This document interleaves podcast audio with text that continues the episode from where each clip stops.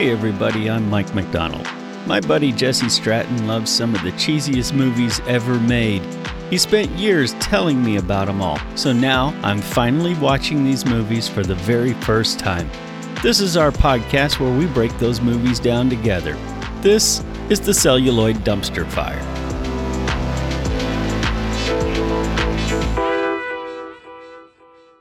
Hey everybody, welcome back. Today we are talking about the 1987 slapstick buddy comedy Real Men. It's the movie about an everyday guy recruited by the CIA to help with a secret mission.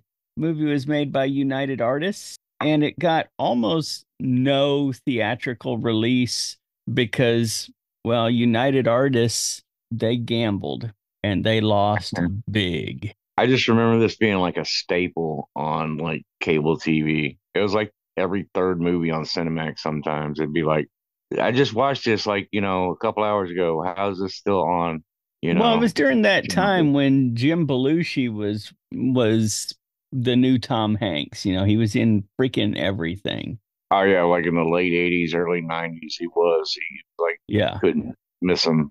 But uh, United Artists decided they would place a big bet on an epic western by the director of The Deer Hunter. And this guy is just a a psycho with a camera, basically.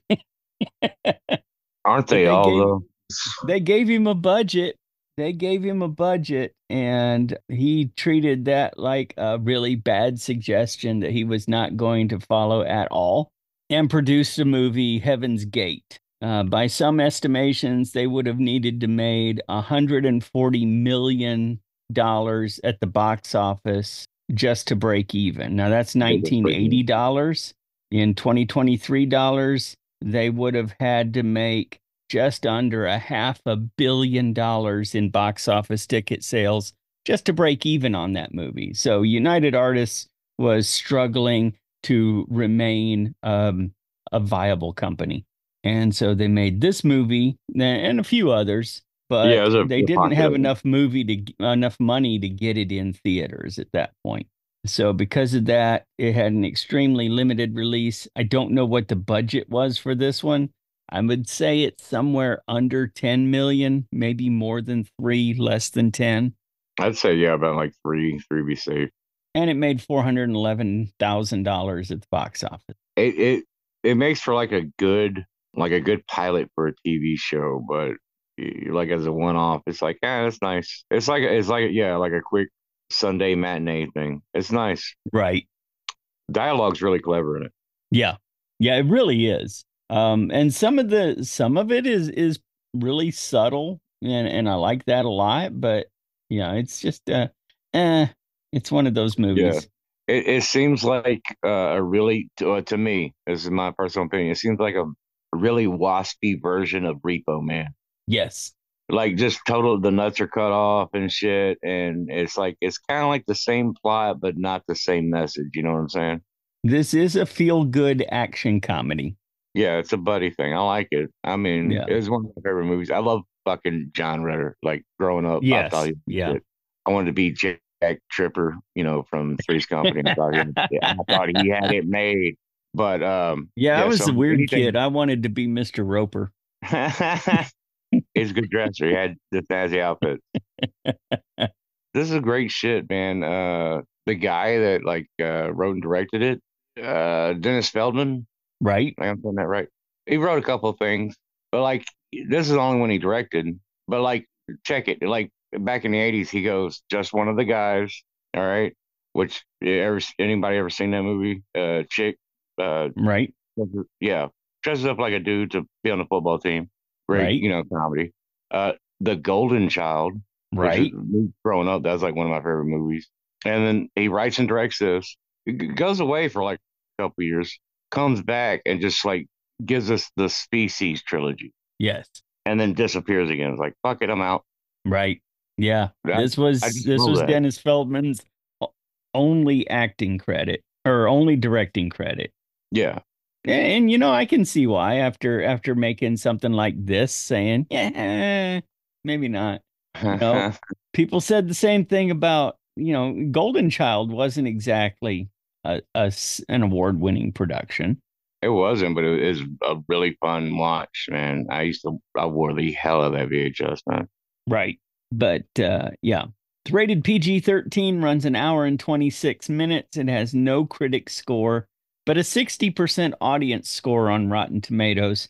Uh, critics universally gave mediocre to poor reviews, claiming that the plot was unbelievable. It's John Ritter and Jim Belushi. Yes, another thing is like if you go into the movie thinking this is real life and shit, it's like no, this is totally not real life. Exactly. It's it's supposed to be surrealist and like a fucking cartoon, you know. It's like and thanks to streaming, uh, this is now considered one of the most underrated comedies. Hell yeah, about time. we talked about Dennis Feldman, the director, director of photography. This has surprised me. John Alonzo. Yeah. John Alonzo was director of photography for Harold and Maude, The Naked Ape, Chinatown, that Jack Nicholson movie that was so bizarre. I, I love that movie. Uh, Zorro, The Gay Blade, Steel Magnolias, Cool World, and Star Trek Generations. Yeah, th- that's what's really weird. Is like such a low, and I, I don't want to say low budget, but like lower budget, like you know, because it like, was a broke studio. I think it was a low budget movie. yeah, uh, it looks really great. It, like there's some camera work in there, especially at one part where uh they first meet up. You know, I won't get into it, but like it, John Ritter, the way they work the camera, you really feel like confused and like uh uneasy, you know, and shit. Right. Um, yeah. It looks great. Like all the film work looks great. Right. And that's why. Special effects by Stan Parks. Stan Parks did special effects on Planes, Trains, and Automobiles, Triple X, Bill and Ted's Bogus Journey, Home Alone 2, Lost in New York, Jumanji, and The Hateful Eight. Fucking A, man. I mean, why are these people on this movie? Eh. when you're in a union and shit and they need you you go there you know yeah when you're a working when you're a working uh working in the film industry you work in the film industry yeah you know people ask you know why does why do these these big names take uh roles and uh, that don't seem awesome and a lot of the time it's because they're working actors they just work that's the difference between like an actor and a star. Like a star, you just like kind of put them in. It's like whatever, how popular they're gonna wane, you know. But like a working actor, they're gonna just keep on exactly. in, do the thing. Yep. Movie stars Jim Belushi as Nick Pirandello. Jim Belushi, most famous for being Jim Belushi. Yeah. He's not even famous for being John Belushi's brother anymore. Now, at this point in his career, he was still getting out from under John Belushi's shadow. Yeah. And he they it wasn't like what two decades before actually people started. It wasn't until like he started doing like really long like TV work. Right. Uh, but he is a prolific character and voice actor. He's appeared in Jumping Jack Flash, K9, Twin Peaks. He was the voice of Jake in the Blues Brothers animated series. Well, I didn't and, know that cartoon. Yeah, yeah, it didn't last very long. Yeah. He was also the voice of Phil Palmfeather in the Mighty Ducks animated series. He starred in the successful sitcom According to Jim, and he currently stars in the Discovery series, Discovery Channel series Growing Belushi about his pot farm. Yeah. Uh, I've seen uh, like a little fucking ad for that, like on YouTube. Yeah, and if um, you want to, if you think that is uh, a reality show about Jim Belushi's pot farm, think again. uh, it is absurd bullshit. He was in this one show that came out like a long time ago called Twin Palm. Okay. And it was about it was like cyberpunk shit, you know, it had like William Gibson on it and stuff. It was really cool. I dug the hell out of huh. that. I watched it was like JFK with cyberpunk bullshit. Wow. Yeah, like Oliver Stone and stuff. Uh, That's it was crazy. So like I always liked it. Like he's always like a thick-headed every guy, you know. But right. every once in a while he'll dip his toe in like some weird ass shit like that. Like he was on Twin Peaks. Of course, him being on Twin Peaks, he was playing a stick-headed self, but he was still in it. You know, Yes. I always like that about him. You know, he always go outside his comfort zone. He's like, hey, you know, I'll, I'll appear in that. That's cool. I mean, Jim Belushi is usually playing himself. Yeah, he's playing himself totally. And we also have John Ritter as Bob Wilson, best known as Jack Tripper in Three's Company, and Paul Hennessy in Eight Simple Rules. He was the voice of Clifford the Big Red Dog and made appearances in The Waltons, MASH. He was in Sling Blade and Bad Santa, and he died in 2003 from a ruptured aorta during rehearsals for Eight Simple Rules. He was a comedic genius. I, I thought he was like great. I love 70s shit. I He was awesome. He was real physical, like Dick Van Dyke physical.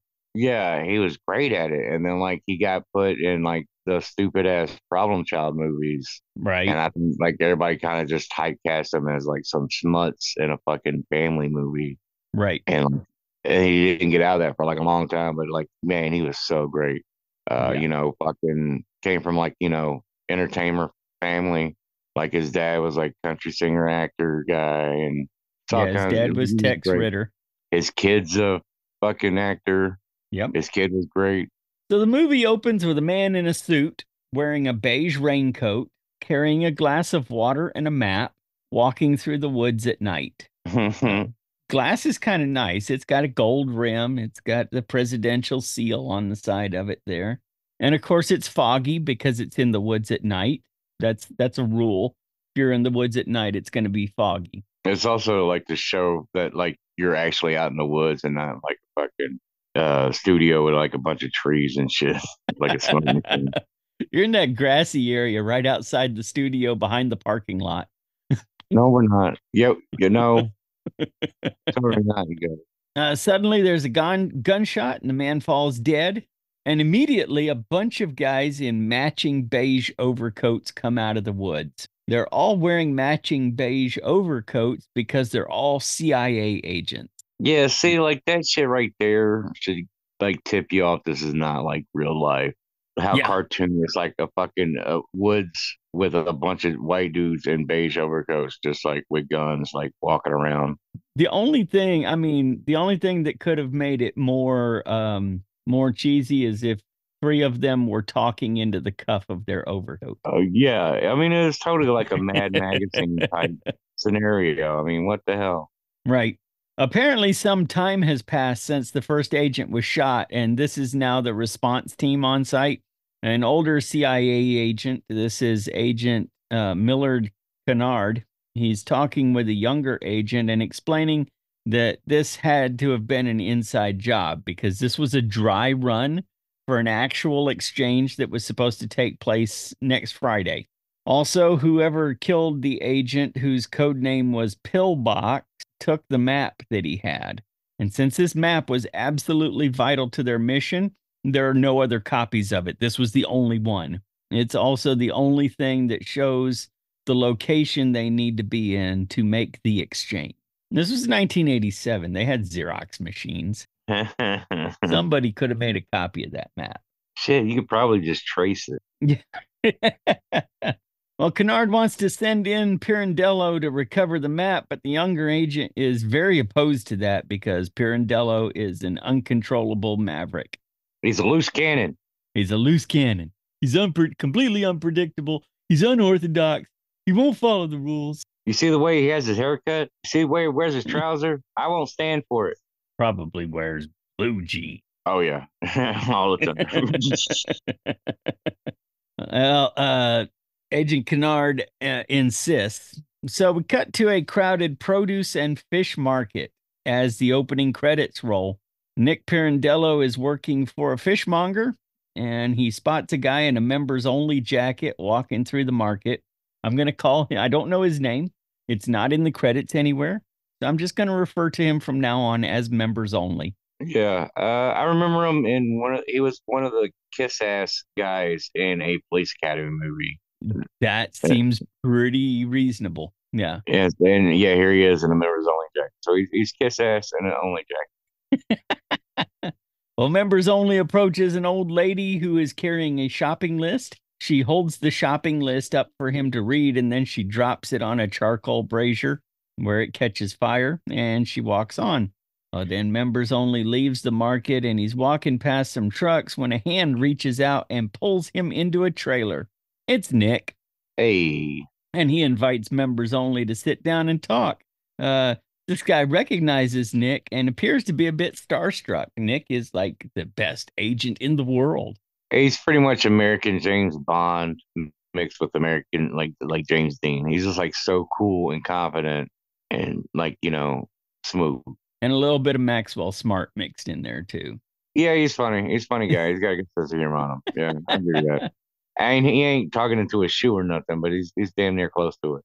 It's close, yeah. Well, it turns out that members only is a CIA agent, and Nick wants to know where he's going to pick up the map. The agent won't tell Nick, so Nick shoves something in the guy's mouth and makes him swallow it, just calm as can be. Yeah. That's the thing about this. Um, is a lot of these scenes they they just suck all the tension right out of the scene. Yeah. They take what sh- what's supposed to be and what would normally be a very tense situation. And Jim Belushi treats it like, you know, putting cream cheese on a bagel. It's just a thing you do. Well, to me, I, mean, I think it's probably because I was like young seeing this. Like I grew up when it came out and shit. But it seems like yeah, it's a it's a spy movie where every time something serious is supposed to happen, they pause it. Uh, James Belushi gets replaced with Bugs Bunny, and then John Ritter is Porky Pig, and that's the entire movie right there. Yeah, yeah, that's that's really accurate. Yeah. Well, Nick explains that he just swallowed the new 607 painful death kit, and this agent, this CIA agent, breaks immediately, like no effort at all. Starts sweating and tells him everything he wants to know. They were supposed to pick up the uh, map at the Hideaway Hotel in room 505. And Nick says, thanks. And he starts to leave, but members only wants the uh, antidote to the painful death poison. That's when Nick tells him it wasn't poison at all. You just swallowed a button. And he walks away. But- Nick heads to his car, but before he gets to the car, he suspects a trap. So he stops and picks up a small piece of gravel, tosses it at the car, which causes a massive explosion. I love that. So then he very slowly jogs to the Hideaway Hotel. Once he's in the hotel, he heads toward the room, stops to pick up a fork from a room service tray, and uses it to unlock the door to room 505. I notice I did not say he picks the lock because he totally doesn't. He just no, bends he... all the tines down on the fork except for one, sticks it in the lock, and turns it like a key, and the door opens. It's just fucking, oh, it's fucking stupid. It's so cartoony. I love it. I love it. It's like some fucking Three Stooges shit, you know? This is like, definitely a Three Stooges type movie. They would do stuff that was just that doesn't make no sense. You know, that's not that's not the way the real world works. That's a cartoon. Yep. Once he's in the room, several cars pull up outside, and Nick immediately recognizes them as Russians. Then he spots an alarm clock, which he quickly disassembles to find the map inside. Another uh, another Bugs Bunny moment coming up here. Uh, oh, Nick yeah. is leaving, but armed Russians are approaching through the stairs toward the door. When the Russians open the door, Nick is nowhere in sight, so they head on through, and the camera pulls back to find that Nick has climbed the wall and is hiding up near the ceiling. ninja style, Nick. I mean, there was a guy who broke out of jail here in Tennessee a couple months ago that way, but he might have been in a little better shape than Jim Belushi. Yeah, I think I read that on uh, on uh, Google News or whatever. Yeah. Well, Nick waits for the guys to pass and then he hops down and heads down the stairs. More agents are coming up, and this is going to turn into a gunfight at some point, right? You got people on the stairs looking for him. They're going to start shooting pretty soon. And Absolutely. We have a gunfight with some of the lowest of the lo fi gunshot sound effects that can be found. Oh, no. This is straight up uh, mid to late 80s A team gunfight. it's like with the jazzy, happy sounding Miles Goodman score. Oh man, the music is so great in this movie. And that's that's what I mean there. The music takes all of the tension right out of this gunfight. So a gunfight is is playing and this catchy little jazzy stuff is playing in the background making this like you know it's the kind of music that would be playing when somebody is walking down a sidewalk Yeah, they're like or- using it yeah. for a gunfight Danny Kaye or some shit is like I don't know, fucking yeah. It's like juxtaposition. Yeah, it, the way that they did that is just so right on the money, yeah and like the whole movie's that way. It's like with the weird with the dialogue and shit and the uh, situation. Yeah. But that's what that's what caught me um the most about this is how they used the music very effectively to make this gunfight funny instead mm-hmm. of a gunfight. Yeah, It just sucked all the tension out of it and it made it a comic scene. Also, Miles Goodman, this guy had just finished scoring Footloose, About Last Night, Little Shop of Horrors, and La Bamba. And this is what he did next. he was on the money, man. I get I guess he had some spare he had a spare weekend because they use this one piece of music through the whole movie. Yeah, no, if you if you it's like there's two songs. There's one where it's like serious and slow and kind of sad, and then there's yeah the comedy beat. Yeah. And that's it. And they just interchange those two. Miles Goodman would go on to score Dirty Rotten Scoundrels, a movie I absolutely loved. That's a great movie. Problem Child, What About Bob, and Dunston checks in before dying from a heart attack at age 47. Damn. Dustin Dunston checks in. Man, yeah. I hadn't heard that in Um, forever. There's a in the reason for Sorry, sorry. I had I had so many flashbacks of that movie. I'm just like, oh god. Want some bourbon now or something. yeah. and what about Bob? That was just a yeah. You know what? Jeez. I, I this what's weird is that coming up. Uh, I think they should just remake this movie with some uh, modern day actors, whoever they got out there, and just call it "What About Bob." You know, I was amount of- thinking watching this that Jim Belushi's delivery in this movie was 100% Bill Murray. Really? Yeah, nah, kind of, yeah. But like the way he's addressing uh John Ritter, yeah, no, yeah. But then John Ritter's name's Bob, Right. and there's even a one line in there where he says, "What about Bob?" Like, what are we gonna do about Bob? You know, and shit. I just, Yeah. I think that'd be, and I love it because also Bill Murray did a movie where uh the man who knew too little, it's Right. about this guy who goes and visits his brother, who's like a uh, uh what was this guy's ambassador, and uh they they send him out to like a public theater thing to get rid of him, and he ends up you know getting in like espionage bullshit, which is this movie pretty much. I don't know. Oh, jeez. Too much to think about. My bad. well, back in the gunfight, Nick avoids getting shot by ducking his head a little bit as he unlaces his shoes. That's all it takes. Just duck your head a little.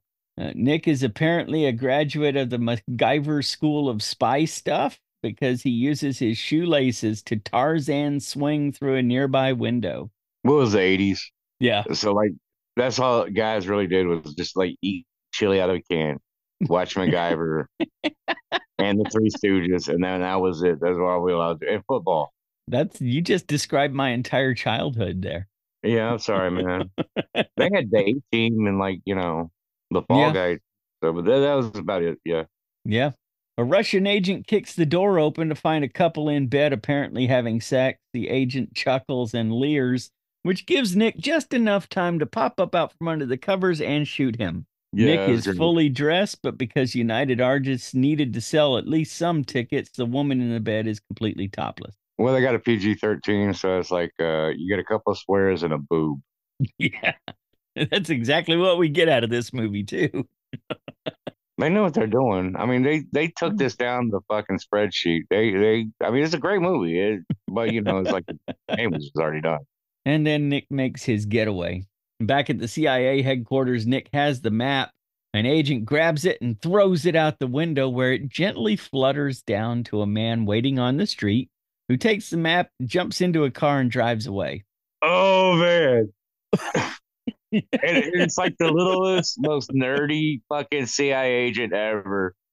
it's like the hall monitor CIA agent with his little glasses, and he goes up there and he just grabs it. He's like, "Oh, I got the map!" And he just runs to the window, throws it out.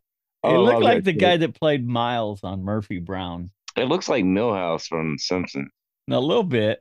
Yeah, And this this scene is is so ridiculous because he he throws it out the window and then he just looks at uh Kennard and Nick and says, "I'm with them." And then Yeah, three oh guys my just God. rush in and very calmly take him away. see, that's like something like just so Simpsons. Like if they were doing like a spy show, like on a fucking Halloween episode, it would be like, "Oh my god, I can't believe they just fucking did that." I mean, they turned the energy all the way down like it's a Steven Wright bit. And the music, yeah, it's like, doo-doo-doo.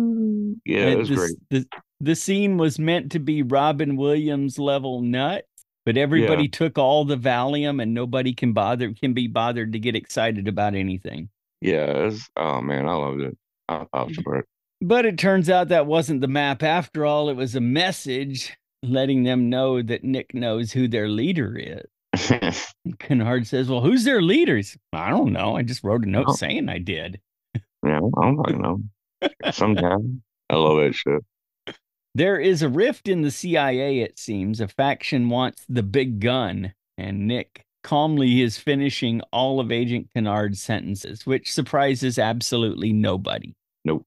Uh, meanwhile, the CIA has found a look-alike for Pillbox. He is a paper pusher at an insurance company. His name is Bob Wilson, and Nick needs to get him to Washington by Friday morning and be sensitive to his feelings. Nick asks what kind of guy Bob is, and Kennard says he's, I don't know, average, maybe a little less. And then we see Bob driving home from work. The milkman gives him a big cheesy wink as he drives by. When's the last time there was a milkman? Even in the 80s, their milkmen were not not that late into the 80s, I don't think. no, they they totally but the thing is so ingrained into like American television culture that That's true. because of reruns and shit, they could yeah, because there's like horror movies and like being made today, horror movies that still use the milkman thing. And it's not even like they're got like a period piece or some shit. It's just like, oh no, there's a milkman. Like that movie Freaked, you know, we did. yeah, Like, yeah, with the milkman bit where like they're like nine Right. guys in milkman Right. costume. Oh man, like there was no milkman then, man. So ingrained into our thing that we got to have a milkman. Well, the people who remember the milkman are disappearing. I guess the milkman trope will disappear with them. No, With man, us. no, there- there's still reruns and shit. Uh, Bob is a neat and orderly guy, and as he gets home, he uh, has ceramic ducks in his yard and takes a moment to straighten up the line of ducklings before going inside. I love that. You know though, you know, man, The you mi- know, on. I know. As soon as he put that duckling back in its back in its spot, I know those ducks are gonna die. foreshadowing like a motherfucker. It's like, Well, in the house, Bob's wife and children are waiting for him, and something is clearly wrong because they're all standing lined up in the living room staring at him. it, he's already guilty.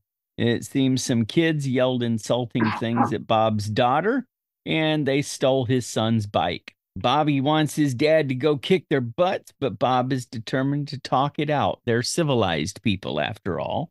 Yeah, So Bob heads down to the garage where this group of hoodlums is hanging out. It's not like a garage where they work on cars. It's like the garage two houses down and across the street. Yeah, it's like a bunch of scumbag teenagers just hanging out, Just like, hanging out at, at somebody's house. Yeah. Maybe Yeah. one of them, one of their parents' house. It might be somebody they don't even know, but they're hanging out in the garage. Uh, they have a bike that looks suspiciously like Bobby's. It has very recently been painted pink. When Bob asks about it, they said, no, that can't be his son's. That belongs to Oaf. Oaf is a big fat guy.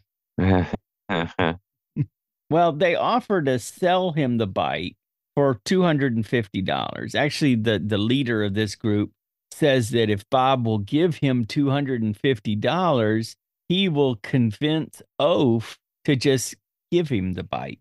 Now, Bob tries to take the bike, and Oaf elbows him in the face Then Bob gets pushed backwards into a giant box of packing peanuts because that's the kind of thing you have in your garage when you're a teenage delinquent. Yeah, I know, man.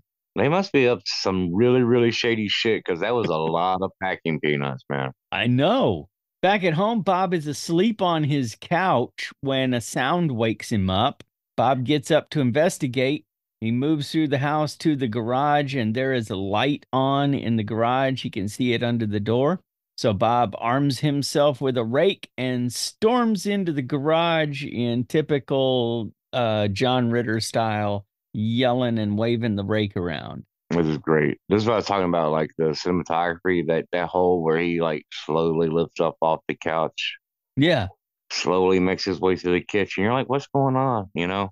And Right. then yeah, bam, you know, he gets in there, hiya, hiya, hiya, hiya, swinging his shit, stabbing it, doing the twist, going under the cars, like just really going at it. And then just like, yeah, nothing. It was all for naught. Right. He thinks he sees something, so he starts to walk away. Then he turns around real fast and shoves the rake up into a cupboard, breaking all the stuff that's in his cupboard, in his Yeah. cupboard, breaking all of his stuff and getting the rake stuck up there. It's great. Yeah, he does like a little when- sneak out. He turns the light off and he's like, "Gotcha!" And he turns it back on and starts. Yeah, oh man, that's how. See, I thought he he swung it up there and got it stuck. I was always I forgot how I got it stuck up in the thing. Yeah. Well, that's when Nick steps out, and Nick's got a gun pointed at Bob. Uh, Nick introduces himself as Bob stands staring at Nick, looking very confused. Still got his hands on the rake over his head. Uh, turns out Nick read a collection of letters Bob wrote to his wife, and he wants to know what that thing was that she did in Santa Barbara that he keeps begging her to do again. yeah, Nick is concerned that Bob's upset, so he lets Bob hold the gun. And then when Nick turns his back on him, Bob aims and fires repeatedly, but the gun isn't loaded, of course. like nine times. That's when Nick retrieves his loaded gun and points it at Bob. Then he points out an armed man hiding in a tree outside. Nick is assembling something with parts that he's finding around Bob's garage while he's explaining to Bob that they're going to deal with the armed men outside, then get to Washington, D.C. by Friday morning. But Bob says he's got a lot of work. His boss won't let him take the time off, so he's going to have to pass. Well, while all this is going on, Nick has MacGyvered together a submachine gun from some pipe, some sockets, a coat hanger, and some vacuum cleaner part. Yeah, see, that's another like people who get on like uh people are like, oh, you know, oh that couldn't happen. I say, well, no shit, dude, because it made a perfectly looking zip gun that shoots nails like ninety miles an hour. Yeah, Shit, out of that- vacuum cleaner parts. You can't make that out of plastic. You got to use metal for that. I can barely make it hinge, right? I get it. I think it's genius. It's a movie. I don't know. It's great. Well, we get another shootout. Nick tells Bob that he moved uh, Bob's wife and kids over to the neighbor's house, so they're fine. Don't worry about them. Meanwhile, Bob and Nick are standing in the open in the driveway uh, as people shoot at them with submachine guns and rocket launchers and miss all the time. Hell yeah, just like the A team. Uh, they blow the house all to hell, but they miss Bob and Nick. Bob tries to run away when a rogue CIA agent stops him in um, uh, by karate chopping him in the throat. So Nick takes out the remaining agents and he checks on Bob. He tries to convince Bob that Bob is a hero, that by running off, he created a distraction which uh, saved Nick's life and he'll never forget it. But Bob can't talk. And he says, Let me take a look at it. He says, You get hit in the Adam's apple? Because if that got knocked loose, it could fold over and choke you to death. Um, he says that you know he's not a doctor, but I I believe your Adam's apple got knocked loose. So you got to put your fingers on it and hold it in place for a couple of days, and try not to talk or breathe any more than necessary. oh no, first he like thumps it like like good two times, really hard, like fucking older brother. He goes, "What? Uh, oh yeah, man, I think it's really loose, dude. And then he, yeah, he puts his hand up to it. it's like, all right, now just hold your hand like this, all right? And don't die, do not move, all right? Just don't breathe. all right, follow me. Let's go. And it's like, you fucking dick. He actually goes like all the way until like the next scene until they have to go through that fence. And he's like, Yeah, why, why am I fucking doing this? This is stupid. exactly. Now then Bob and Nick set off, and Nick is super encouraging. Bob's just doing whatever he's told because, you know, Bob's a rule follower. And Nick recovers the map from the neighbor's refrigerator. That's when Nick uh said, Bob, this this milk, this milk carton's only a third full. And "Y- yeah, so what? And that's when Nick explains that when Nick broke into Bob's house, he had some of the freshest cottage cheese he'd ever had in his life, and all of his milk cartons were full. That means the milkman's been making too many stops at his house with his wife there all alone every day, trying to drive that wedge and break Bob loose from from his family. Well, Bob tries to take a swing at Nick, and Nick blocks it, then pins Bob down on the table and explains, You know, I've been through the same thing too. He said, Your wife cheated on you? Said, No, I'm not married. I've been through it on the other side. And but that manages to subdue Bob. So they head out and they climb through a hole in the fence. And instead of holding the fence for Nick for him to get through, Bob runs off, leaving Nick.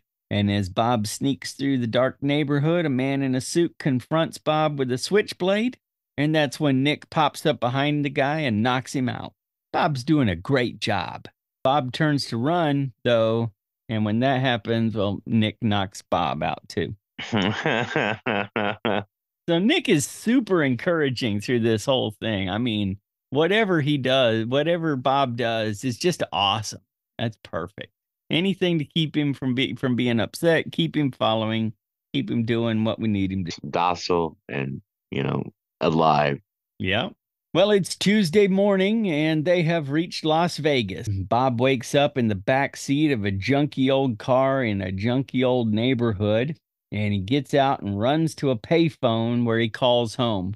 His kids answer and then yell for their mother that dad's calling from the mental hospital. Uh, Meanwhile, there's a work crew there completely rebuilding the house, too. that's cool. Repairing all of the damage to the house. They were told it was a terrorist attack and the government is taking care of it for them. Hell yeah. That's when Nick appears and he takes the phone, introducing himself to Bob's wife as Dr. Stillwell and assures her that Bob is fine. He should not have made this phone call. In fact, he shouldn't have any contact with them for the next several days. But he's doing just fine and he'll be home soon. And he hangs up the phone. Nick tells Bob that he stole a better car for him, too. He upgraded him to a Torino. Oh, hell yeah. Yeah. Well, Bob locks himself inside the old car, so Nick very calmly walks to the trunk, takes out a gas can, starts pouring gasoline all over the car. You really should get out of the car, Bob. It's going to get hot in there. No, I'm not getting out. Okay, that's fine. And he goes back to pouring, just as calm as can be, like he's dealing with a with a a, a three year old throwing a tantrum. Yeah, no, I love that line. It's like, you know, it gets hot in those old cars like that. You really ought to get out, Bob. Like that, this this whole scene's really stuck with me, like my entire childhood. like just this guy, like over a car, and John Ritter's like, "I'm not going," you know, stop. It's great. He even tells, he even offers Bob, uh, offers to introduce Bob to the president when they get to DC. He says, Stop treating me like a child. So Nick lights a match, and that's when Bob jumps out of the car and blows the blows the match out before he can light the gasoline on fire. So he's out of the car, but he wants an explanation of what's going on. So Nick gives him an explanation. He explains that the CIA has been negotiating with aliens for the last seven years, and if they don't get to Washington, D.C. by Friday, then the whole deal is off. Man, that sounds like bullshit. Well, he's got proof. Prove it. He's got a ballpoint pen with a message printed on it that says to Nick from his friends far away. All right, that's bullshit. The- I, that's a novelty pin. I get like 150 of those printed out anytime. Yeah, but can you nail it through a baseball? Yeah, Because Nick on. goes and gets a hammer and he drives that pen all the way through the baseball. Not only that, when he drives it through the baseball, it still writes. They used to do that on infomercials like all the time. Okay, well, there's one thing that the ball that those infomercial pens can't do. What can they do? And Nick takes the pen the that's hammered through the baseball. He tosses it up in the air, and it just floats there in the air. What? And then it starts to open up, and antennas come out, and lights start blinking, and it flies off into space. What the fuck? It's a homing pen. It goes right back to their own to their main galaxy. Oh man, that's far out. Yeah, it's way out there now. it's all the Oh. way out in space. Oh damn. And it's the only one he had too. Shit, man. I'm sorry. I didn't. I I should have believed you. I, as my, my bad. Well, Bob's starting to believe when somebody shoots out the back window of the car. The Russians have returned for the map. So Bob and Nick run into an abandoned house uh, just as the Russians blow up Nick's car, the Torino, even. Well, it's covered in gasoline, so it's kind of like. I mean, that was gonna Yeah. happen. That had to do something with it. Yeah. Hazard, Otherwise, dude. they'd have to repaint it or something. That's when a black town car arrives with the Russians' top negotiator in it. It's Dalowski. Ah shit. And Nick is very familiar with her for some reason. Well, yeah. She's played by Isa Jank, a German TV star best known for appearing in 1,270 episodes of the German soap opera Verboten Liebe or Forbidden Love. Damn. Yeah. Was that like a soap opera or? Yeah, it was. It is. Okay. Okay. She's also appeared in Night Angel, Airwolf, and Cheers. Fucking a. Airwolf and Cheers. Airwolf and Cheers. Well, Dolly offers Nick safety if he gives the Russians the map, but they want Bob dead. Nick and Bob negotiate with Dolly, and it's like Nick and Dolly are putting on a show for Bob because Bob, eh, well, what do I get? You get this, and then and then Bob yells, "That's insulting! There's no way we'll accept that." Every single time, calm down, Bob. Calm down. It's just it's a negotiation. They're going to start low, and then they'll offer more. So they offer him a million dollars and a position as a colonel in the KGB. And Bob Bob isn't having any of this, but then Dolly mentions that there would be other compensation. So Nick wants to talk to her in the back room about it. They leave Bob waiting there. Bob waits for a while. Eventually Bob ends up sitting on the floor waiting. Then Nick and Dolly come out of the back room. Dolly, well, putting her clothes back on and both of them having a cigarette.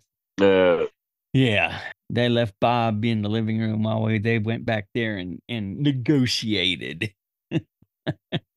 On her way out, Dolly gives Nick an inside stock tip that all the KGB agents are dumping their shares of this one stock because that company's not going to get a government contract that they thought it was going to get. Nick and Bob discuss Nick smoking, he says he only smokes after sex. Bob says, Oh, so you don't smoke much at all? He says, No, just about a pack a day. yeah. That'll kill you, dude. no, but it'll hurt you. That's what I love about this. That is like just genius fucking writing right there. The yeah. time, the, and that too, the the people that they got to do those lines, great Right. chemistry, great timing. Oh, yeah. These guys work great together. They're fantastic. They play off of each other perfectly. Yeah. There's another gunfight as Nick and Bob try to leave. Russian gunmen have the house surrounded. So Nick tells Bob just to stay close and do exactly what I do. Oh my god, I love this bit. This is So- so genius. It's awesome. Yeah. It's stupid. It's so stupid in the best possible way. Yeah, no. They run out of the house and Nick is shooting Russians. Bob was told to do exactly what Nick does. So he fake shoots them with his finger gun while yelling bang. Hey, I'm going to record to refer to this for the rest of the podcast as finger banging. yeah, this is a finger bang scene. Bang Yep. bang. That's all he's doing. Bob Nick takes a shot. Bob jumps up, points his finger, and yells bang. They run into a phone booth because, yeah, some plexiglass and thin metal will definitely protect you from bullets. But like, there's this one bit right before they get to the phone booth, which really sells it, and this is like a setup to the next thing.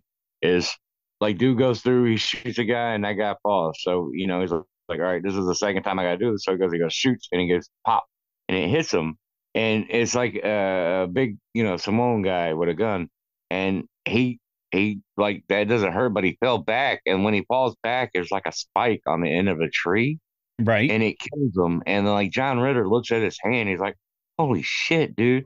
I think the UFO men are helping us. Yeah, and so like then they start running, and then they get to the phone booth. It's like, all right, just chill right here, and like and he starts searching his pockets. Yeah, Nick is looking for a quarter. He needs to make a phone call.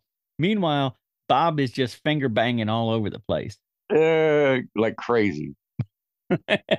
He's finger banging all the Russians. So Nick's going to run out and try to find a quarter in this parking lot. He has, he tells Bob to cover him, so Bob's doing his finger bangs, covering him, and it works. Oh and no, yeah. When he tells him to do that, he gets out his other hand. That's when he got both hands. He's like, "All right, now cover me." And he's like, Yeah. uh, okay." And he's like, both hands out there, like giving it both Right. things. Yeah. Nick is shooting Russians at the same time that Bob is finger banging. So that convinces Bob even further that he is actually shooting Russians with his his with his finger guns. Yeah. And somebody shoots the payphone coin box and all the quarters fall out. So Bob calls Nick back to get the quarter that he wanted. Nick puts a quarter in the payphone and dials a number, calls somebody for backup, and all the shooting just stops. Why'd all the why why'd they stop shooting? Nick looks at his watch and he goes, Oh, it's lunchtime. They just stop like that. They just stopped. They have no work ethic, no dedication. Oh, All the Russians went to lunch. so we can leave. Yeah, we can leave. Let's go. So Bob and Nick run for it. And as they get away, Bob wants to know what they get from the aliens. I love this part. And it turns out the guys in the chemical warfare department spilled some stuff in the ocean. And as a result, all life on Earth will end in five years. The aliens have this thing called the good package that they're willing to give to the CIA. And that will just fix everything. It'll save the world. And in exchange, they want a glass of water. That's it, just a glass of water. That's it. They don't like like a crack or anything. Nothing. No, not even any ice in it. That's that's that's fucked up. Yeah. Well, they go to the one place that they know they'll always be safe. They go to mom's house. That was great. Uh, like he's like, where's that? He's like right here, and he just like as they're walking, he's telling them all this shit. He's like right here. Yeah. And he's like, hey ma, she's in the yard like sweeping her grass and shit. Yep. And she tells him that his dad just got back from the hospital. Nick's mom, played by Barbara Barrie. Nick goes to the kitchen with his mom, leaving Bob in the living room as this older blonde woman comes down the stairs and immediately starts making out with Bob on the starts molesting him right there on the couch. Yeah, really Just- jumps on him. Just assaults him on the couch. the air, dry humping, petting. Yeah. Yeah. Well, Nick and his mom come back in and she jumps up off of him and she's trying really hard not to break character in this scene, trying really hard not to laugh. Apparently, they'd shot it enough times that somebody'd lost patience and We're going to do this one more time and you better get it. Mm. And even if you don't, it's staying in. I don't care anymore. The woman making out with Bob, that's Nick's dad. Nick explains to Bob about his dad's midlife crisis and then his trip to Sweden for gender reassignment surgery. He says his mom was real confused at first. His mom doesn't seem like she was confused at all. Says, you were kind of confused at first, weren't you, mom? Oh, oh, oh, oh, yeah, yeah. I was, I, w- I was confused. Sure. uh, Nick also wants to borrow a safe car, so they take his mom's car. Um, oh man. but talk it, it has no movie. seats. Yeah. No. They got a Bob sitting on a milk crate, Nick sitting on a stack of phone books. I've been fishing with dudes that drive trucks like that. Oh yeah, Yeah, like their fucking windshield wipers were like fucking spatulas and stuff. There's a wiper some out there. If it rains, you have to roll your window down and reach out and work the man wiper manually. Pretty much, yeah. No, I mean. Uh, I don't. The cars, the cars in this movie, uh, geez, they're like cartoon cars, man. they're definitely cartoon cars. Well, as they drive through the night, Nick explains that in addition to the good package that the aliens have, the aliens also have another thing called the big gun. And some people in the CIA, they want the big gun instead of the good package. The big gun has the ability to destroy entire planets. So they want the big gun to use against the Russians. But that's wait a yeah, second. they're on they're on the same planet as us. The the same planet that would be destroyed, but you know, it would make sure the Russians don't win. This doesn't make sense at all. This is no, this is none of how. Oh man. Okay, I see your point. Yeah. Yeah. Okay. Yeah. No, I, it's, it dawned on me. Anybody who lived through the the 70s and 80s knows exactly why that makes sense. Yeah. like in Cold War kids, man. Yeah. Like the whole generation. Well, they stop for supplies at a convenience store where they have happy pies. Oh hell yeah! And they got this uh three colored lunch meat, Yeah, three color lunch meat. Blue, green, and since, purple. it's been there since 1973. I'm pretty sure it's fresh. That's got to be fresh. They wouldn't have it out. Uh, on the newsstand is a copy of Inquiring Star, a junk tabloid, and the headline features three stories. Now, the first one's probably fake. Uh, 30 questions Eddie Murphy asks every woman. I think that's in there just because the previous movie he worked on was The Golden Child. It's like, I hey, think you're right. Yeah. The second one is the U.S. negotiating with UFOs for a glass of water. And then the final headline All life on Earth dead in five years. That's probably true. Probably, yeah. Yeah, we need uh what's his name? Jonathan Frakes to come out here in a suit. They arrive in Texas as Bob reads the Inquiring Star, and Nick says, Hey, all these stories are straight out of the CIA files. like that joke's been around so long. And like when Men in Yeah. Black came out and shit, and like even now today, they like people run with that shit, right? But like right. I remember I had uncles that used to like chain smoke and like drink a bunch of Busch Light and make me listen to Art Bell. Oh, man. Yeah. Yeah, so like I mean, I kind of like I've heard so many damn conspiracy shit growing up. I'm like, I just don't even care no more. I'd rather watch TV and Yep. just enjoy that. Yeah. There was a guy on, um, the first time I ever listened to Art Bell, there was a guy on there uh, that was selling a device he called the bioelectrifier.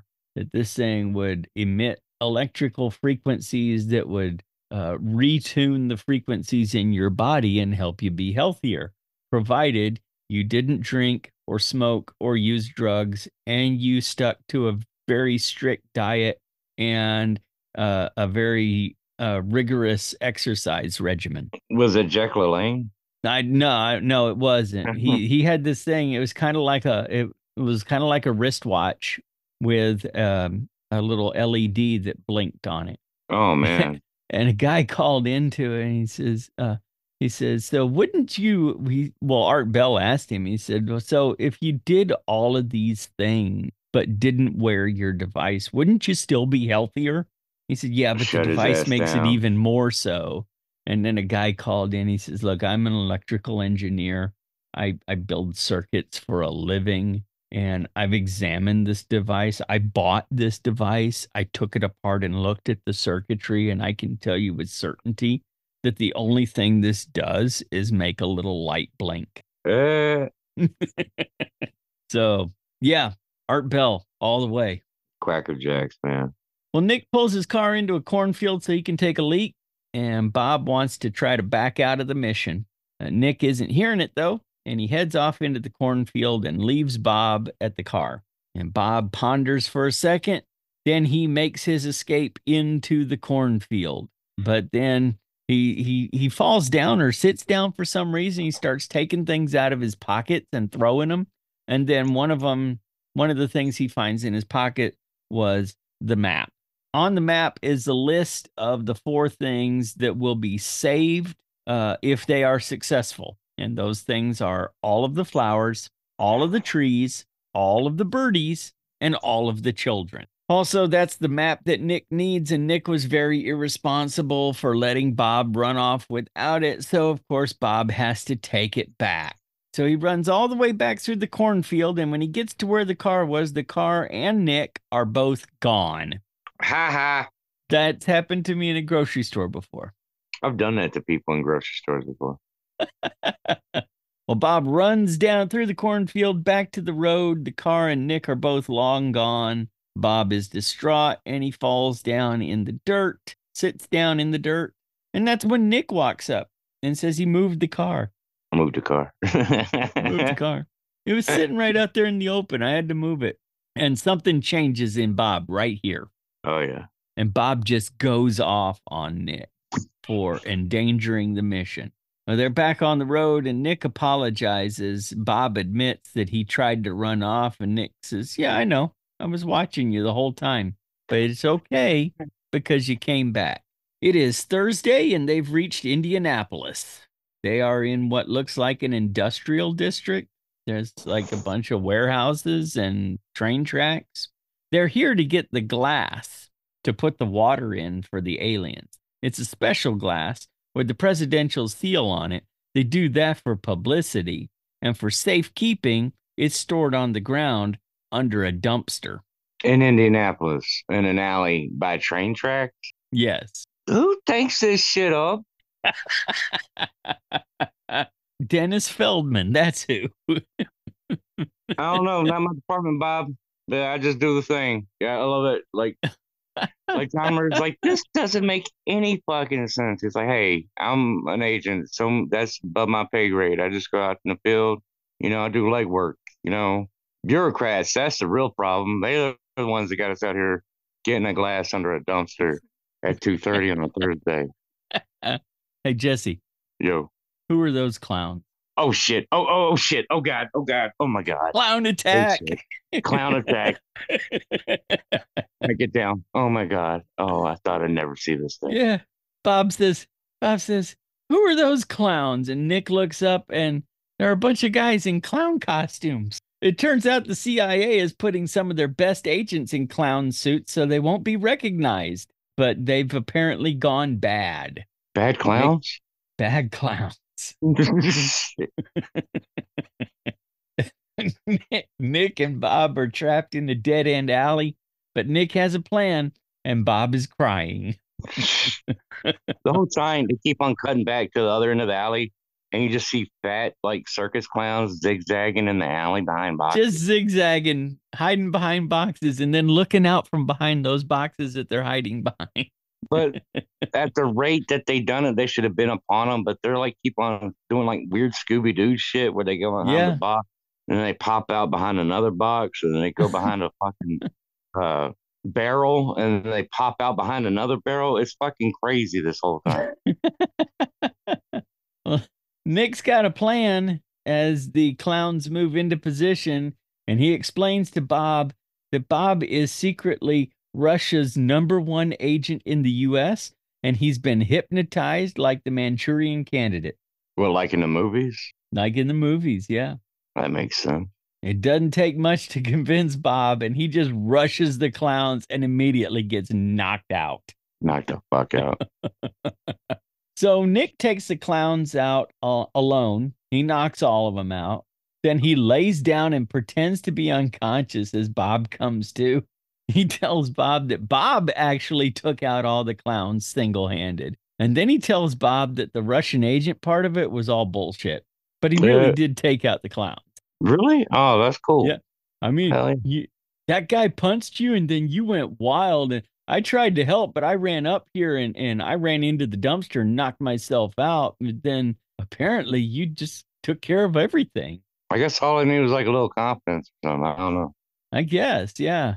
They start to walk away, and one of the clowns gets up and rushes Bob, and Bob just turns around and decks him, which surprises the hell out of Nick. First the finger bangs, and now he's punching clown. Bob Bob's not a nice guy. No. Punching clowns. Who punches clowns? Well, they're bad clowns technically. Okay. All right. That night, uh, Nick takes Bob to Big Ed's cocktail bar to get him laid. And Nick sees a woman bent over picking something up off the floor. So he walks over to introduce himself and see if he can provide assistance. He is quite smitten with her. And Bob is watching this. And then when he looks back to their chairs, he notices a couple of guys took their seats. they start to act tough, but Bob uh, Bob stands up to him and ends up running them off. Yeah, he's uh, he's a little, he got a little tougher on him. Yeah, he did. He did. Nick is flirting with the timid woman at the bar, and he is very upfront about this being a one night stand, and she immediately agrees. Sorry. So, so Nick and Bob follow her home, and there are a couple guys parked on the street. Bob thinks they're the uh, the rogue CIA agents, but Nick says no, those are probably just burglars, and he goes inside. Nick heads up to this woman's apartment to discover that this timid woman that he met at the bar is actually a dominatrix and her place is a dungeon. yeah, I'm not even sure that's really her house. It's just like a rented storage unit. That's exactly that's exactly what that is. Oh God, this is so fucking funny too, man. so we cut back and forth between Bob busting these guys who are robbing an antique store and Nick with his dominatrix that he met at the bar. Um, well, yeah, this is like the final shot. And what I mean by that is like this is the final shot in the arm to cure both what fixed or what both ails him. Like he's a right. uh, misogynist that doesn't have any feelings and can't love anybody. And right. then Bob is like a fucking punk ass. So he gets broken by a woman, and then Bob beats the shit out of like a fucking warehouse full of punk. Right. Right. Well, the dominatrix is cracking a whip and orders Bob on her Nick onto his knees, but he isn't playing along. So she pushes the button on a remote control that releases a wrecking ball, and he just kind of hops back out of the way, but on the backswing, it conks him in the head. I love that shit. That's fucking funny as fuck, man. Because right before it comes back and hits him, he's like, ha ha, and he points at her, and it's like, bam, and he like just falls. Nick is then strapped into a traction device and being whipped and electrocuted as she orders him to admit his pain. Meanwhile, down on the street, Bob is taking out these burglars one at a time in a fist fight. Not really a fist fight. He's just walking up to them and then punching them square in the nose, and then they fall down. Yep. Well, he, he popped out of a dumpster on one of them. Yeah, he is like um, he's like surprising, but it's like he's just like fucking manhandling like a group full of people in a warehouse. He's just like popping them. Yeah, I mean his punches are every bit as effective as his finger bangs. Yeah, yeah, no, no doubt. Next morning, cops are hauling away the burglars, and Nick is falling in love. Uh, uh, Nick has turned all mushy now, and and Bob is driving the car. Nick wants to leave the mission and be with his new girlfriend, and, and Bob gives him the tough talk. Uh, Bob has exchanged his suit for a Western style shirt somewhere along the way.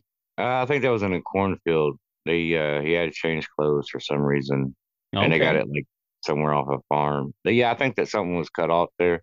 I want to see like a director's cut of this shit because like color shit.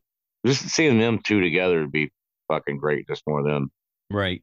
Well, they've stopped at a convenience store for snacks, and Bob gets Nick some happy pies. And he got a three-year, uh, three-year li- shelf life, and, and, one year still left on that.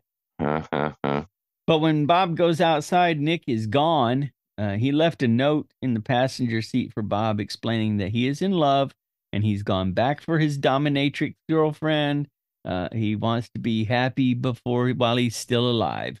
You chicken shit. I know. So Bob Bob does what makes sense. He heads to DC alone. By God, he's going to carry out the mission himself. I like how he gets a badass makeover. I mean, somewhere along the line, he picked up Richie Cunningham's red and white Letterman jacket. Yeah.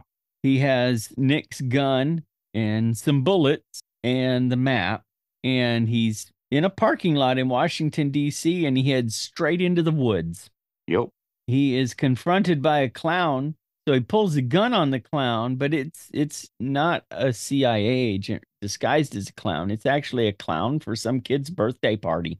They're in a you park. be- you can never be too sure these days, Mike.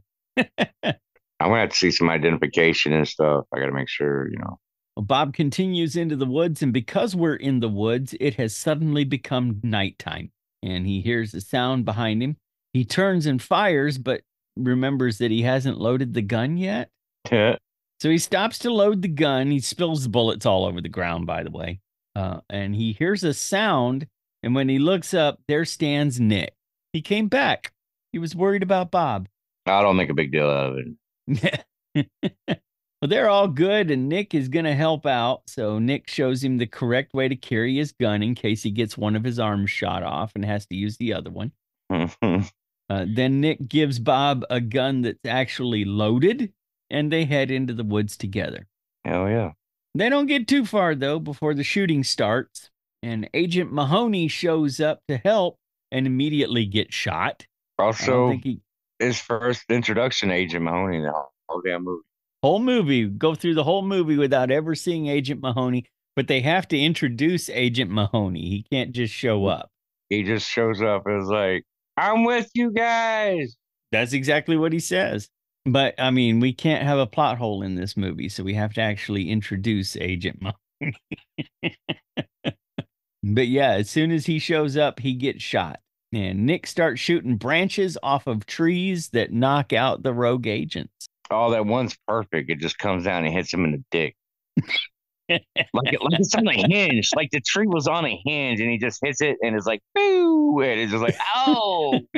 he drops his AK forty seven versus this guy's nine millimeter pistol with a tree hit to the dick. I don't. Yeah, okay. Have you ever taken a tree to the dick, Jesse? Because I No, I've believe if you in, like, had, you would have games. dropped something. I, I had taken like baseball bats and shit. Yeah, no. like, Okay. I haven't had right. someone shoot a fucking tree limb and then hit the tree limb. Well, Nick and Bob saying, continue on. insane. That was great. is Yeah, insane. It's insane. Nick and Bob continue on. They need to find some water to to go in this glass that they have. So they find a tree with a trap door on it, and they open up the door, and there's a, a very classy water dispenser inside this tree. what the fuck? What kind Yeah. of water is it? Just standard bottled water. Oh, nice. So they fill up the. Stupid Jesse. I know, I know, I know. So they fill up the glass and they proceed to the meeting place. And finally, Agent Kennard shows up. Ah, it turns shit. out he has switched sides Ah, sh- and they want the big gun, not the good package. Well, Bob is not going to do that. And Agent Kennard threatens to shoot Nick if he doesn't ask for the big gun. And Bob says, okay, go ahead. I don't care. Shoot him. do it. And he does. He kind of wings him a little bit. He kind of shoots Nick in the shoulder, just a little bit. Not not not bad. Um, but as they're as uh, they're this exchange is taking place, Mahoney isn't dead, and he crawls through the bush behind Agent Kennard. Well, Bob doesn't have a gun apparently, and so he finger bangs Agent Kennard at the same time that Agent Mahoney shoots him with a silenced pistol.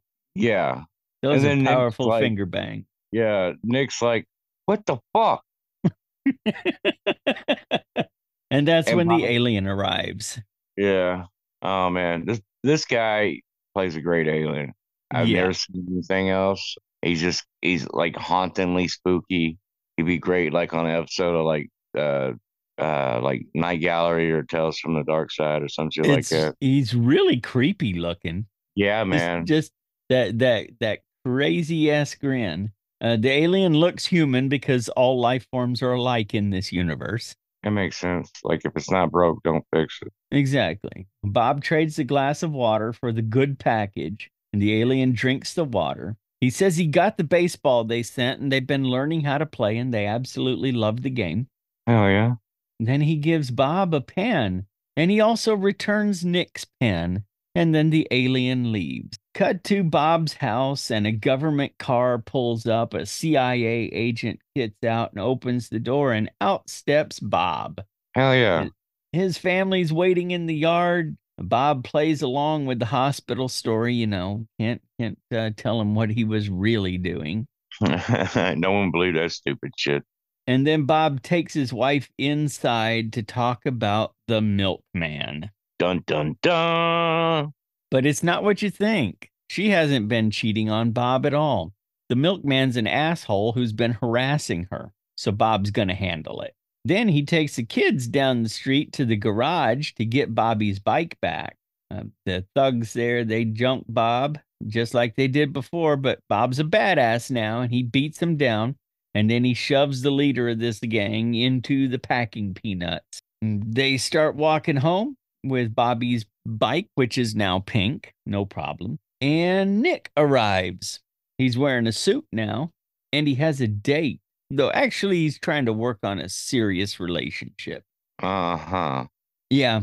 His dominatrix girlfriend arrives in a helicopter and drops a ladder down to Nick and they fly away together. What? Also, Yeah. I love like uh, the helicopter thing. There's like no wind. Like the, the thing pretty much parks on them on the middle of the street. well, like maybe a ten foot ten foot rope ladder. Oh, by the way, your house looks great from up here. Yeah, they did a really nice job. Your life's going so great. And they fly away. Then the milkman arrives, and as he opens the gate to go up to the house, well, Bob just decks him and then tells him to try to be more sensitive and Message. roll credits. Roll credits. Oh man.